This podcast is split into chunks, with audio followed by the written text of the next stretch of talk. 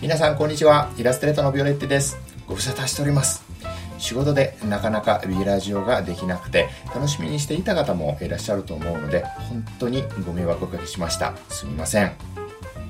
というわけで、えー今回は少し特別な番組になりますが6月24日原宿と表参道の間にある、えーブックマークで個展「Are You a Rebel?」開催しました。6月25日次の日ですね。トークショーも、えーやらせていただいてその時、えーマーク・ジャックスのインスタライブで配信されました。個別で録音もさせていただき編集したものを、えー今日紹介できたらと思います。僕も含めて3人のゲストお世話になっているお二人を招きしておしゃべりさせていただきました。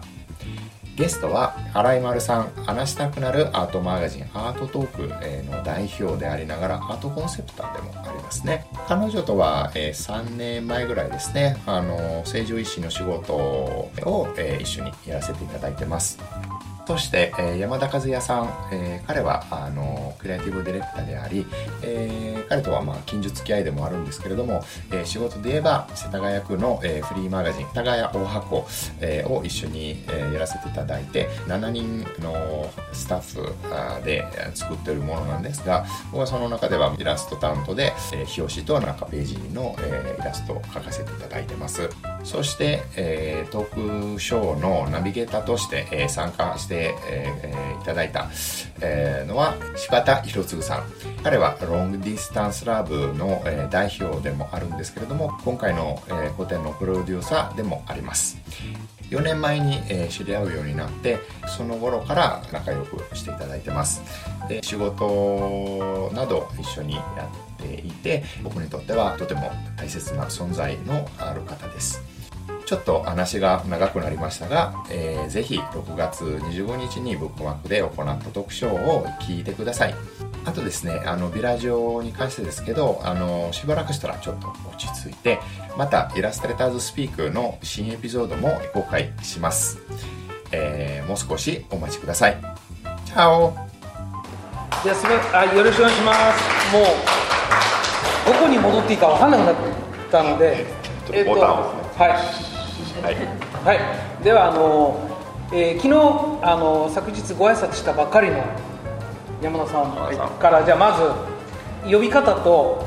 あと荒さんとの、まあ、仕事はいどんなことをやったのかっていうのを簡単にまあ15分ぐらい結構長いですね、はいあと前前から持った方がいいですよいやこれはですねどうもいらないですいらないですかはなし。いな他のでのマイク持ち慣れないんで、はいお願いします。大きい声で。大きい声で。劇場だと。子供みたいですね。大きい声でお願いし立ます。ってください。であのアレさんとのえっときっかけからまずお話しした方がいいです、ね、あじゃ一応アレさんって呼んでる。僕あアレさんと呼んでます、はいはい。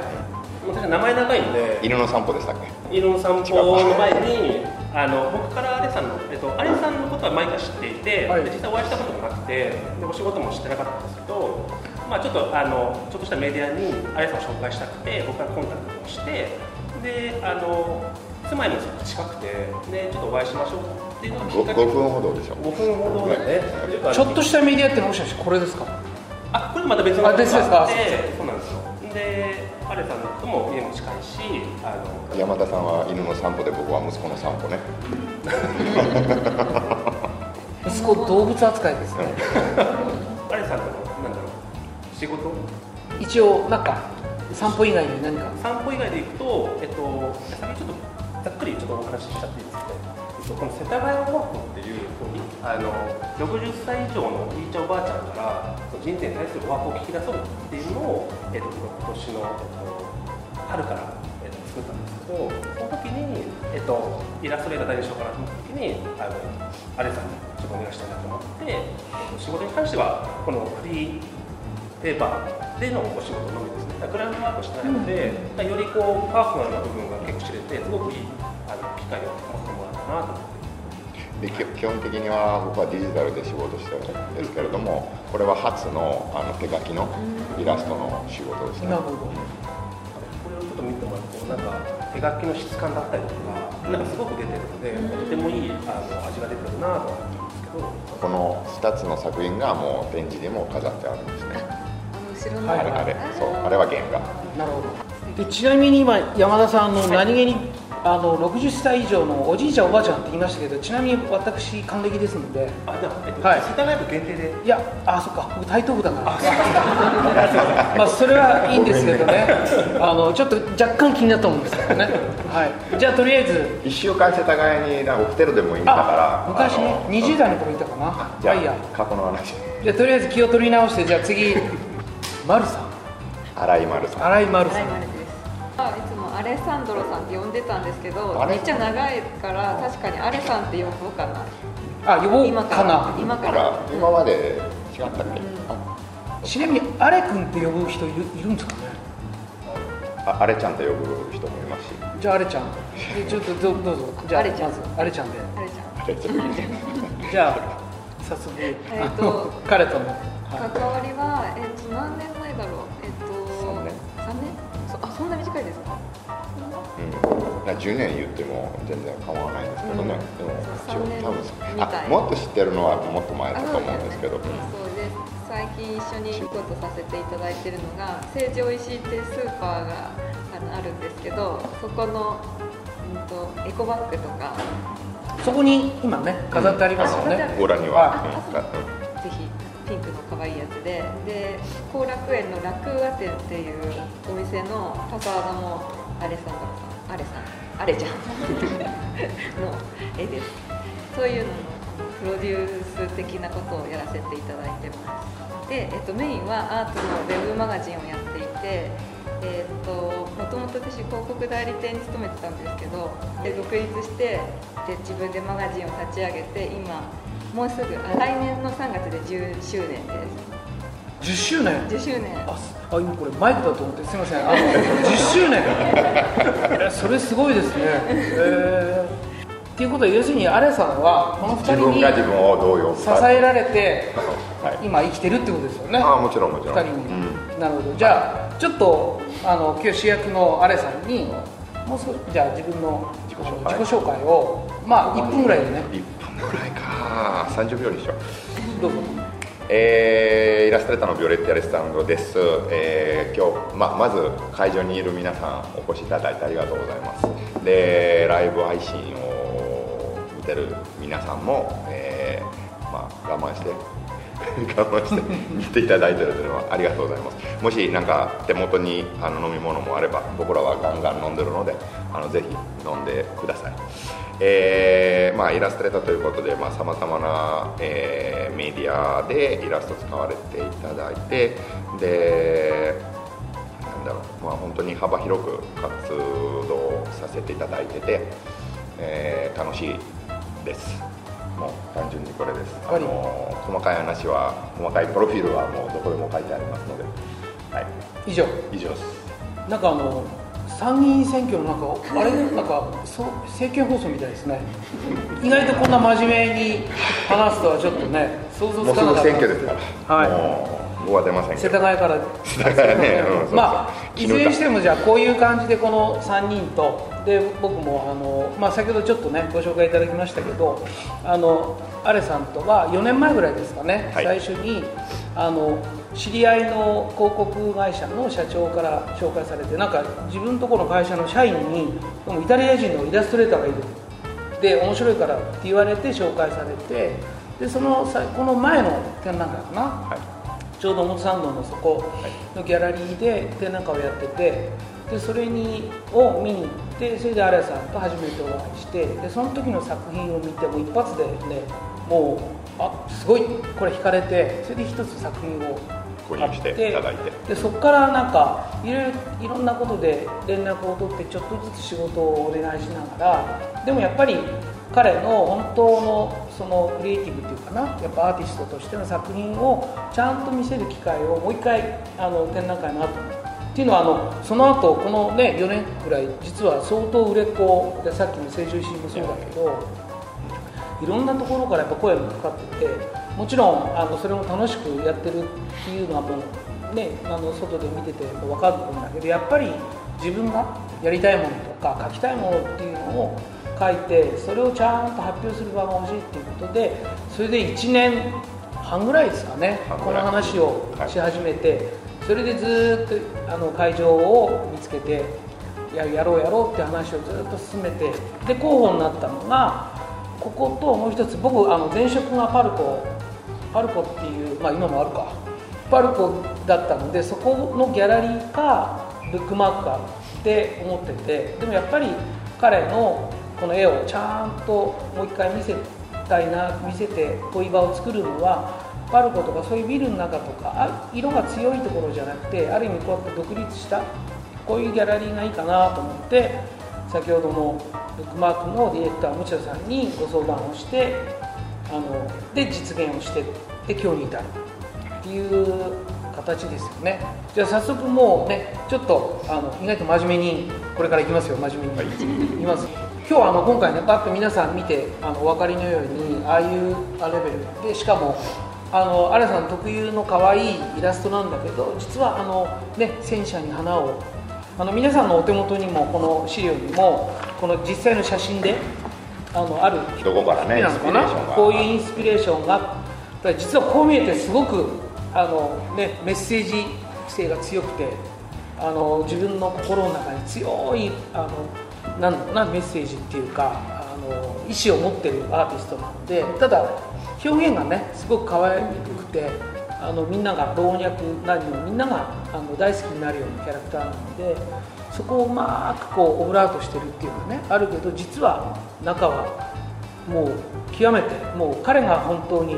ある意味レベル今日のねテーマのレベルで、そういう意味でいくと今回のこの「ああいうレベル」っていうのが今のアレさんのアーティストとしての今の一番のね気持ちが入ってるから、はい。はい、まあ今日はちょっとそこについてね、うん、あのお話できればな、は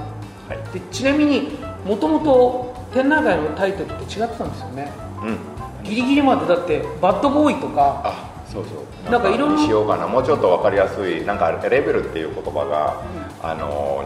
英語だし、まあ、その日本人にとってあんまり意味がないのかなってちょっと心配してて変えようかなと最後に思ってでもね、相談したらいやでもそれでいいやって。でやっぱりインパクトもありますしそのどういう言葉ってなるきっかけもなるかもしれないのでまあそこにそのままにあの、うん、しましたね。今ねあのレベルってあのここに書いてあるように、まあ、本当に直訳すれば反抗者って言って何かに、ね、反抗する。だからなんかちょっとやんちゃで、うん、なんかなんかそういうちょっとちょっとこうは外れたっていうかな、ね、アウトローっぽいイメージがあるんだけど、ここに書いてあるようにアレさんはもっと違う意味で捉えてるし、まあ、そういうのも含めてねちょっとここで話しててもあれなんであのぜひあのこのアレさんの今回の作品とこのタイトルとかを、まあ、見ていただいてどんなふうにクリエイターあるいはアートのプロデューサーとしてね感じるかっていうのをねちょっとお話聞ければな。僕なんかこうああいうレベルですか、うん、なんか後世に残るようなパンチラインだな。であのちょっとこうあれさなりなんていうんですか？反抗者って言葉結構ジーンってきました、で多分作品まあまあ見れば分かると思うんですけど何かこうもっと自分らしく生きようとか、うん、あの他人の顔を伺っていけるんじゃなくてもっとこう自分らしくこう人生を楽しもうっていうようななんかこう世の中に対する問いをかけているようなあのテーマだなと思ってすごくですね。なんかこうすごくジーンときました。ああのあれさんっぽいっていうか、なんかこうこういう作品作るにあたって肉体的な痛みっていうよりかは結構メンタルすり減らしながら多分こうにじみ出すようにこういうレベルって言葉を生み出したのかなと思うとなんかこう泣きたくなるというか、あああれさん頑張ったんだなみたいな。なんかね 最初はねあの、まあ、あの柴田さんからあのそこお話いただいてでちょうどまだコロナそうだねそう今もコロナ中で、ある意味言えるんですけどでもその当時はもっともっとあれ真っ最中で、あの正直ね、まあ、いただいてすごく嬉しくてしたいって思ってたんですけれどもどう始めればいいのかってもう全く分からなくてなぜかというともう結構病んでた自分の中では。なんか自分の仕事とかあのクライアントワークはあれなんですけどその画家っていう言葉はあんまり使いたい使いたいわけじゃないんですけどでもまあある意味絵を描く人としてその自分の作品を描く人としてどう進めればいいのかこの世の中にも必要なのかって思ったりしててで結構まあまあ軽くややめましたけどそれはまあ妻と話してなんか田舎に行こうかってうん。話が、そうです。結局は行かなかったんですけどでも一応それがなんかきっかけであのなんかスイッチが入ったんですねで最初はもうこのレ「レタン・トゥ・ナチャネチャ」っていう作品を作っててなんかやっぱりも人間が元に戻らなきゃいけないダメだなってちょっと思ってもう一つ自然とつながるべきだって。そしたらもっと何か大事なのか分かってくるんじゃないかなってまあすごく有名な話なんですけど。で、まあ、そこからちょっとリアクションを分にインプットを入れてリアクションしてでそこはやっぱりレベルっていうことじゃないかなって思ってこういう言葉にたどり着きましたね。そう最初はね本当にコロナの真っ最中だったのでなんかみんな日本人ってみんな言われたらずっとマスクするしなんかコロナっていうことに対してで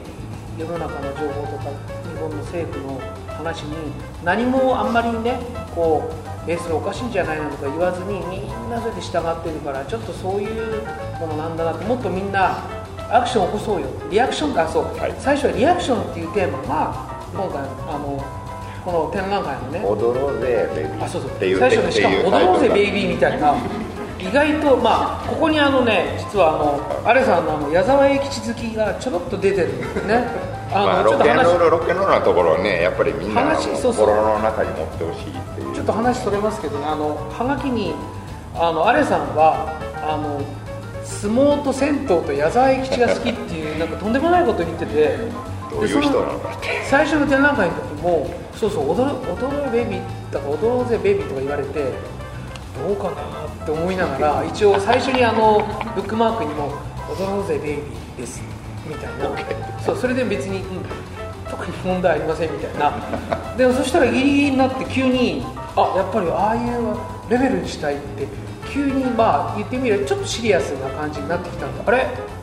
どうしたの？っていう感じだったんだけどそれに関しては僕はもう何も言わずにあオッケーオッケー。新井さんがそういう気持ちになったんであればもう踊ろうが反抗者だろうがまあいいやと。でも多分新井さんのこうマインドは変わってないんだろうなっていう。か自分なりにはっきりしてきたんだろうなっていうのがあったのでだからそういう意味で今回に至るはい。わけなんですが、でそういう中でですねどうでしょうか、あの今ね「リターン・トゥ・ネイチャー」っていう言葉出ましたけどコロナになって外も出れなくて美術館も休みになって私年間多分美術館とかギャラリーとか500点とか行ってるんですけどそれが自分のなんていうんだろう、活動力ってなってたんだけど行けなくなっちゃってもうズーンって本当打つじゃないけど多分そういう風になってた人多いと思うんですけどでそういう時にあのうち実家なんで庭があるんですけど庭の植物の手入れとかしててであの近くの公園散歩してとかですごく、まあ、そこでなんかバランスが取れてるようなところがあってだから田舎暮らしとかもなんかとか。いやだからきっとね考えた人が多いと思う、うん。で実際やった人も多いと思うんですけど、であの多分コロナの時かなあの一緒に打ち合わせ兼ねて話してた時に、結構社会的な話とか自分でこのニュース発信されてるものをねただ受け取るんじゃなくて取りに行かないとダメだよねとかあそうだよねって話してたのがあってだからこうアウトプットはすごく柔らかいんだけどあの中はしっかりメッセージがあるっていうのが今回のテーマまさにあこれってあのアレさん自身だなって私はこれ出てきた時レベルでまあこの。この3年ね3年ぶりの個展だから、うんまあいろいろ溜まってたということもあるし、あのまあ社まあ、当然ね社会に対してももうなそうですけど、思うこともまざまあるから、まあ、今日はあんまり出さない方がいいですけどあのそうそうそうやっぱりこの展示ではまあちょっと出そうと思って、うん。何か何かしらなんか少しでも見てる側の方々がまあなんか感じれればいいなって、うん。ただなんかちょっと可愛いだけじゃなくて可愛いけれどもその中にやっぱり中身があるし、えーまあ、しっかりなんか、まあまあ、強いメッセージが、うんあればいいなって、それが考えるきっかけになったりとか、うん、そうそうそあのそのままさっと見る人もいればね、あのじっくりこの文章を読んで、あそうだないやその通りだなとかと思う人もいるし、うん、何言ってんねんこのイタリア人って、えーいう人もいるでしょうね。で あの今ね自分で今何言ってんだよこのイタリア人って言ってましたけどさっきあの、ね、ここの紹介にも、ね、相撲が好きで、はい。銭湯が好きで、は A ちゃんが好きとか言ってて僕はあのいまだにねあのアレさんってあのつかつかみまだねもちろん4年5年4年ぐらいの付き合いなんでまだどういう人なんだろうって思ってて、まあ、そこもちょっと今日あのもうちょっとお伺いしたいなと思ったんだけど僕から言わせるとねアレさんってよくほらあの日本で活動が長い外国のアーティストとかでよくなんか日本人以上に日本人らしいとかってよく言うじゃないですか。そう。僕はねそれ違うと思っててアレさんね多分ね日本人だと思うんですよね。実は。日本人らしくじゃなくて。よくさあのなんかかぶり物して実はなんか中中は日本人みたいな。昨日かななんか金スマかなんかで中井中井君とかが実は自分ってあの本当意地悪いんだけど実はあのこうチャックガーッと開けると全然違う悪い人が出てきてでそれだけだとそのままなんだけどもう一つもう一つかぶってるっていう。だから誰も分かんないって自分のことをね。で俺アレさんってねこうやって日本人じゃないかとバレましたね。メロッとそうさっきはね丸さんねあのちょっとジップを閉めてくれて。いやそれでねでももう一回開けたらやっぱイタリア人かなっていう。昨日あの奥さんと息子さんがね来てたんだけそこどに来たらもうこいつはもう本当にイタリア人だよって改って言う。のめほど、うん、あの全然もで息子さんは完全に顔がもうイケメンなんでね。ああれ？あの息子さん見るとあいあのアレさんってあイタリア人だなと思うんだけど、奥さんとかと話してるとん？これどうも日本人だなっていうぐらいアレさんっていうう、か、まあ、やっぱり言語でちょっと性格が若干変わるんですよ、やっぱりイタリア語を喋ったらあこの人はやっぱりイタリア人だなってなるしあのでもといいイタリア語を結構忘れてます。忘れてる。あれやっぱりイタリアに行く時には変わったものの扱いされるし、あのなんかアレさんと、まあ、もちろん仕事をしたりって言った時にやっぱり外国のアーティストイタリア人のアーティストとして意識するのかそれともどうなんでしょうね。なんか僕なんかはもうなんかねほとんどもう今度 A ちゃん行きますみたいな僕は A ちゃん興味ないけど なんかそういうぐらいうん。相撲相相撲もねあんまり。あんまり興味ないね。残念。銭湯ぐらいだね共通は。あじゃあもう行こでもアレさん裸と銭湯に入ってたらこれはこれでう下ネタダメはい。下ネタ。ということでね。あの下ネタ担当は山田さんですから。どうですかねこのアレさんっていわゆる日本にいる外国のアーティストとして意識してお仕事をしたりなんなのかちょっと僕ねそこがちょっと微妙なんですよ僕も聞きたい。わあの自分の売りとしては全然そういうのイタリア人っていう扱いじゃなくて、うんうん。人としての扱いだから日本人とかイタリア人とか、アフリカ人とかなんかなんだかの国じゃなくて、あのまあまあ、ある意味は僕はイラストレーターだから、まあ、そのイラストレーターとして人としての扱いしたいんですねだから、ね、新井さんとも山田さんともなんかあ日本人だねってそれ付き合うんじゃなくて多分こっちからのスタートも大切だと思うんですねどうどうですか初めてその去年年末あれさんで、まあ、世田谷美術館世田谷カフェでちょっとお会いした時に、まあ、イタリア人っていうのはあの知ってたのであの、まあ、実際どんな感じで来るかなやっぱり初見はあイタリア人だなと思って。目青いし。明らかなイタリア人ですもんでね赤い赤いカーディガン着ててあ似合うなとか思いながら。であの最初はもちろんその国籍的な部分からも見えちゃいますけど、今はこういろいろとこうお話ししていく中でイタリア人だからとか日本人だからっていうのは分け隔てなくあのお付き合いできてるっていうイメージ印象ですね。なんかあのパートナースペースが狭いと思うんですようん。あの来るもの拒まずじゃないし、はいはい。なんかそのなんか去るものをわずみたいな。だからすごく素直な人だなっていうのは感じました。どうですか？私も本当一人の人なんかイタリア人だからとか日本人だからじゃなくてであの高校が結構そういう外国人教師も多かったし帰国子女とか多い学校だったのでなんかそういうのに慣れてるのかもしれないんですけどあんまりそうやって思ったことななかったです、嬉しい。いや本当ねなおさら本当に今のこのアレさんのルックスとこの言ってることとかね対対応と態度かなとか考え方がまあ最初はギャップ、まあ、よくギャップだったんだけど今なんか普通にでなんか打ち合わせとか言うと打ち合わせじゃあ次どこ行くとかって餃子食べたいとかで銭湯とかなんかねどっかで餃子大好きだから。どっかでなんかねよく分かんなくなってくるんですよ。あ。だからなんかあアレさんと打ち合わせしたりししてるとここどうなんだろうとかなんかそういう感覚になってきてだからすごくね今こういう形でこういうあの展覧会とかねでしかもこういう作品とかまああのねあのテーマがちょっと今こういう時代だからいろいろなかなか思い切って言えないこととかも逆にあるんだけど今本当まさにねこの色彩感覚とこの絵とででもそこにある奥にあるテーマが本当ねドンピシャな感じがするんで今日ちょっとねあのこの後皆さんもあのもちろんあの作品はあのゆっくり見ていただきたいと思うんですけどどうだろう？まずまあ別に有安さんがこの中でどれが一番好きとかおすすめとかあるいはこの作品については自分がこれはちょっとあの語りたいなとかあね、どれ好きって言われてもそれはねみんな好きだと思うけどなんかそれあとはももちろんね山田さん新井さんにもなんかこの作品の中でベストだしなんかこれについて自分で語りたいっていうね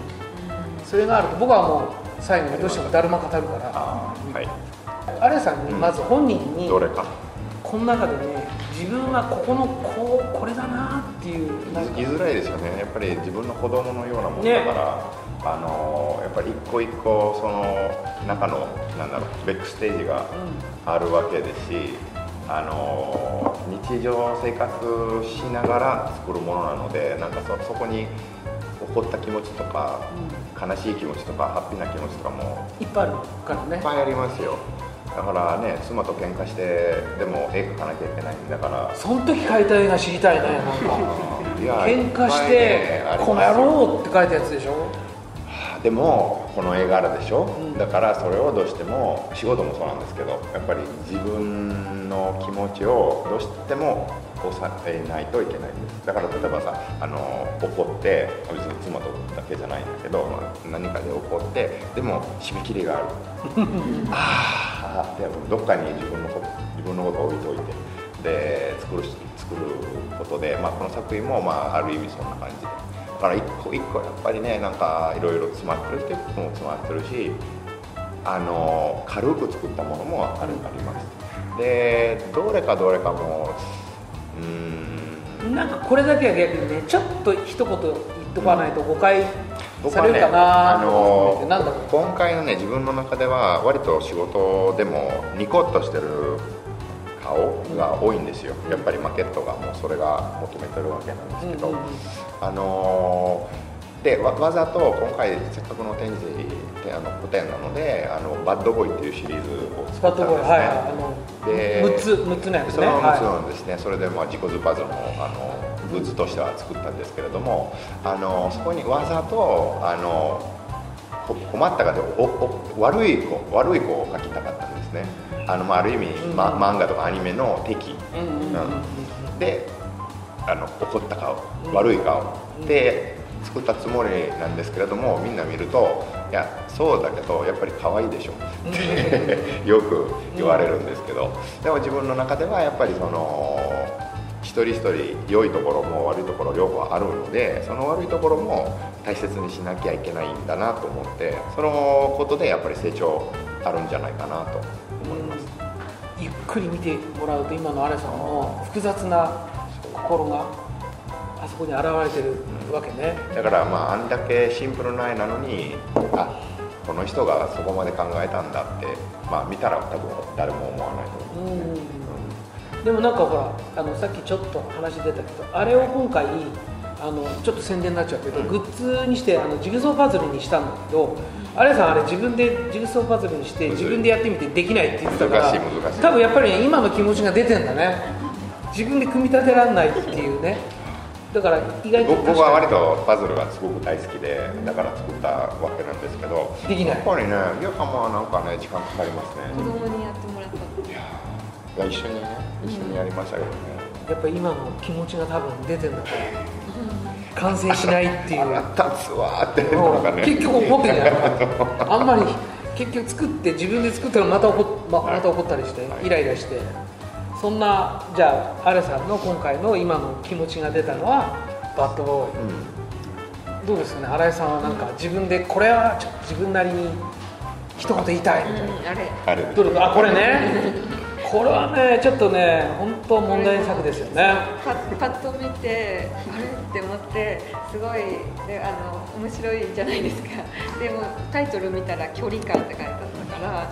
そういうなんかアレさんってそういうの上手なんていうんだろう、うん。ちょっとジョークというか、はいはい。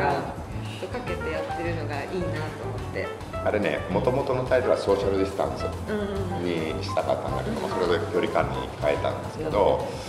あの昨日ね あのパーティーで一人がいてそれを見てえもしかしてあれさんってあのはあの足フェチですか？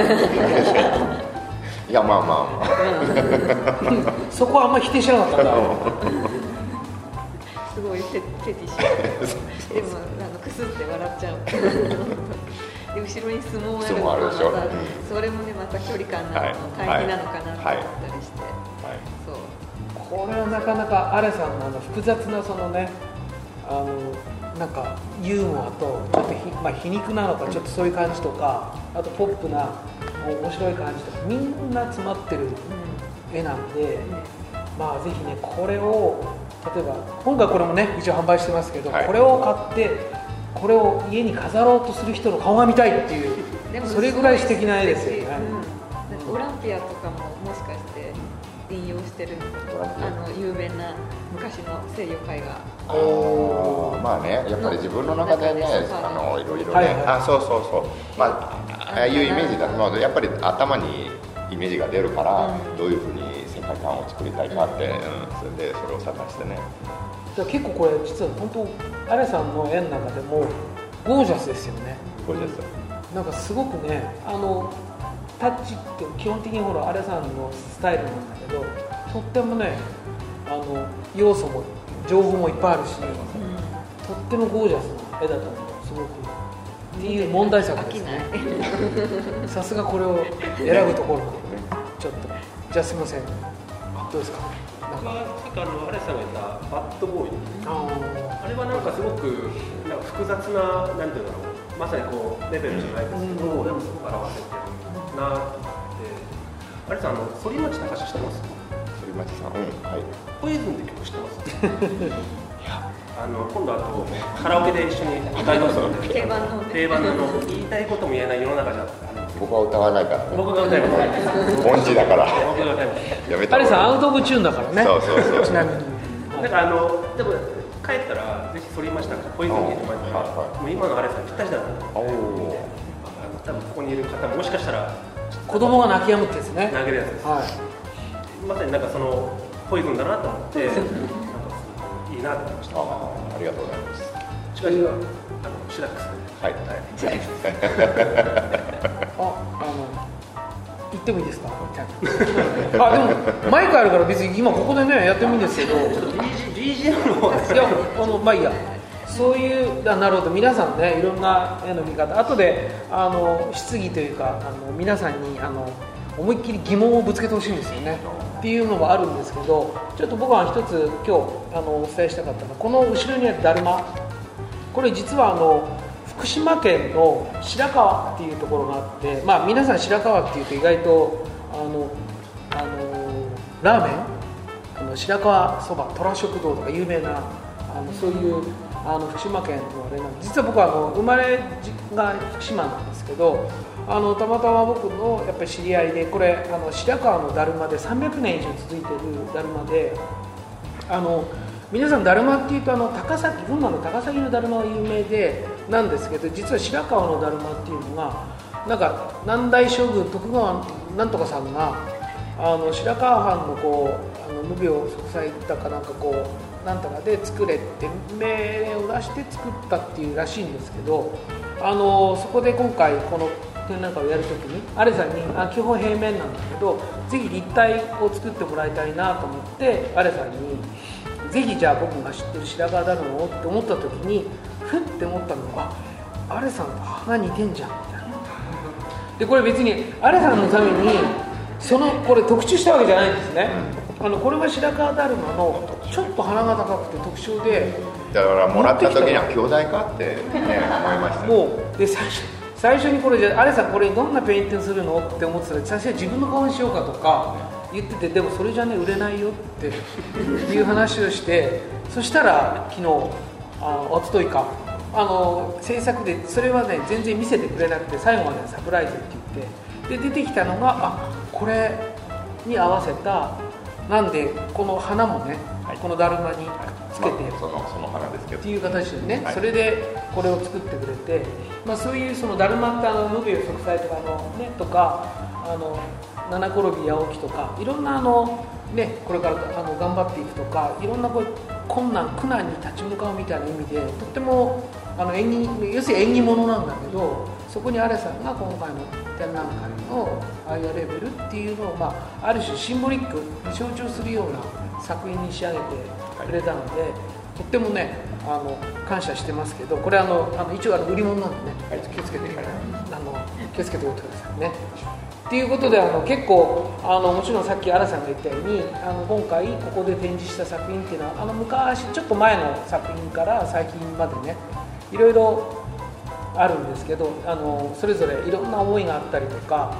してますんでまあもちろんあの皆さんの好きなものとかこれってどういう意味な意味合いなんだろうなとかいろいろあると思うのでもちろんこれ終わってからあのアレさんにあの直接お話を聞いたりあと今日もしあの今これからもうちょっと時間ありますのでじゃあ皆さんになんかこの作品どんな意味なんだろうとかそういうこともしねそういう意味で質質疑質疑もしあれだったらあと10何歩あるからちょっとそれを皆さんからね受けながらちょっとやり取りしてあと皆さんあのビールありますかっていうぐらいであの飲みながらあとはちょっと自由にいいですかね？いいですよ。っていう感じでちょっと最後のトークの締めにしたいなと思ってるんですけど皆さんなんかあのじゃあ早速今回あのもう来てまだあんま見てないっていう方もいるかもしれないですけどなんかももちろん絵に関することじゃなくてなんかアレさんっていうその人間人物にちょっと質問とか。あとねまあもちろん、お二人とかも含めてなんかいろいろご質問等々これからあのお伺いしますのでぜひ皆さんなんかいかがでしょうか？おこういう時にね子供が手を挙げるっていうの最高その勇気で後でアンパンをあげたいんだけどこれ実はねお酒が入っててね子供食べられないからね。後で違うお菓子あげます。たくまくん。このお坊さん。にどうしてリンゴが頭に乗っているのか、確かにね。最初にして一番難しい問題 哲学的な質問が来ましたねあのーそこにも隣にね QR コードがあるんだけどそれを取ったら漫画が読めるようになってるんだけれどもあのこの作品集の中にもねあの最後に漫画があってでちょうどその作品にたのの漫画になってるのねであのタイトルは「あんたは UFO を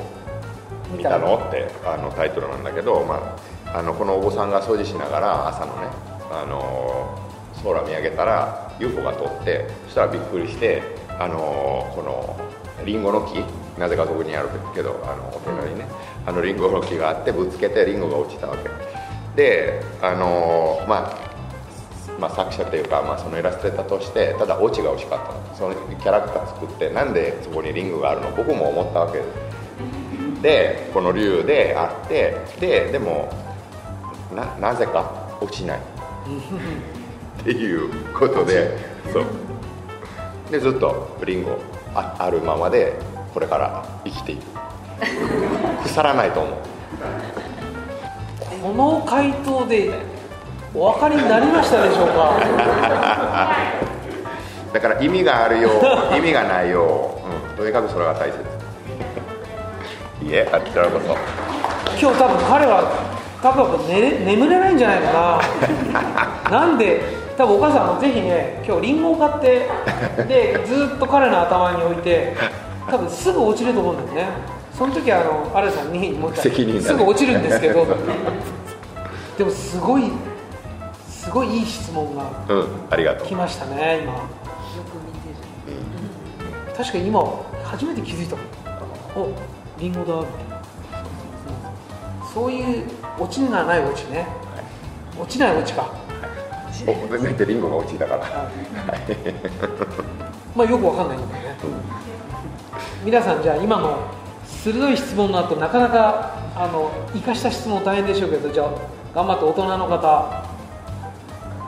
ちょっと作品とは関係なくなっちゃうんですけど、まあ、皆さんの一番レベルなエピソードを聞きたいなと。もうこれはねはい。もう最初振りレベル。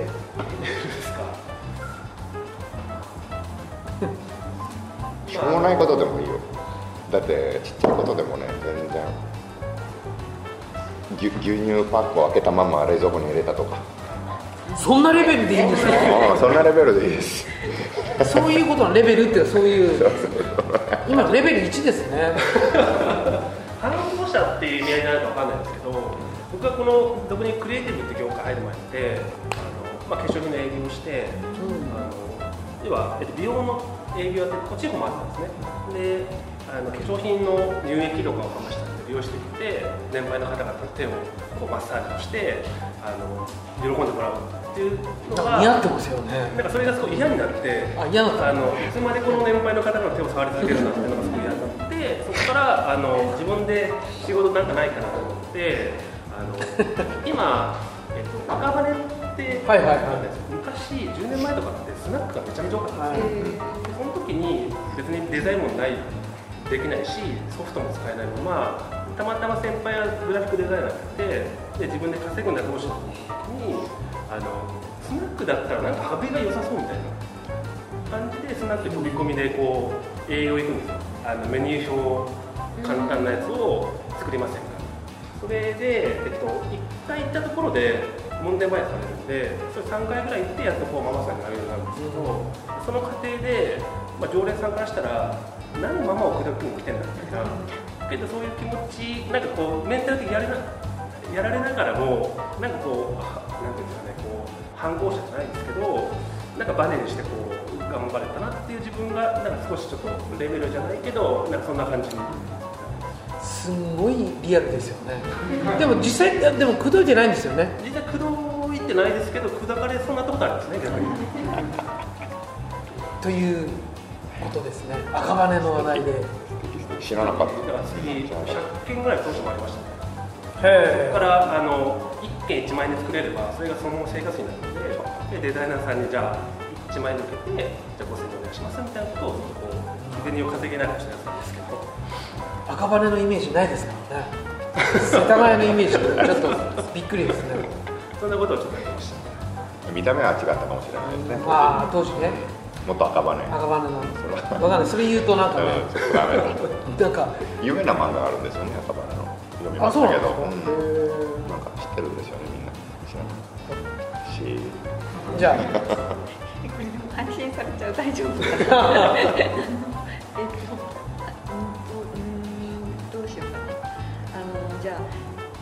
いろいろあるんですけど代理店に行った時のエピソードで私あるビール会社のあの営業を担当してたんですけど、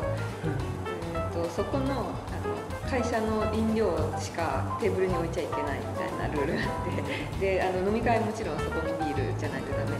ででなんかこうちょっと仕事が遅くなって部でご飯食べに行こうってなった時に私下っ端だから先にお店行ってあの待ってたんですけどビールどうしても飲みたかったんだけどどそこのビールじゃなかったんですよ。ででもちょっと部長まだ来ないし飲んじゃえと思って飲んでたら来ちゃって「あお前何やってんだ」みたいなのででもちょっとお言葉ですけどなんで他社のビール飲まないのにここが一番って言えるんですかって言ってシーンみたいになってっていうこともありました。ただのおちょこちょいみたいなね。でもすごいですねそこをこうそれに変えていくっていうそれ前ねからそう思ってて。あーなるほどけど家の冷蔵庫もそこにしかダメとか言われてたんですよ。でももう全然ガンガンいろんなの飲んでたんですけど。なんでだろう。ってなるほど。なんか今ってなんか若いのになんか単純に私ビールが好きみたいな。それぐらいなんかビール好きだったんですよね多分ね。ビールも好きです。ですお酒好き あれなんですけど僕は最初にちょっと言って僕はずっとあのパルコっていうところにいてあの広告もずっとやったりこういうアートの企画をやってたんでもうほとんど基本もうほとんどこの感覚でしたね。なんかにもう半もう会社のにもそうだしいろんなことに対してずっと違うことをやろうもう世の中とか周りがこうだっていうじゃないことをやろうってパルコでやってたんでもうずっと反抗したまま今に至るみたいな。で今日もまあ細かいねお話はあれですけど今日もだからこのテーマだったのでやっぱり一番これに合うのは僕の大好きなフランク・ザッパだなと思ってそしたらやっぱこれは彼の永遠の反抗レベル。基本はもうずっと多分全てでしかもそれはもうずっとパルコっていう会社でなんかやってきたことなので、まあ、逆にこれが普通自分にとって普通かなっていうぐらいずっと反抗してましたね。何に対してもね。っていうような感じでどうでしょういやいや僕も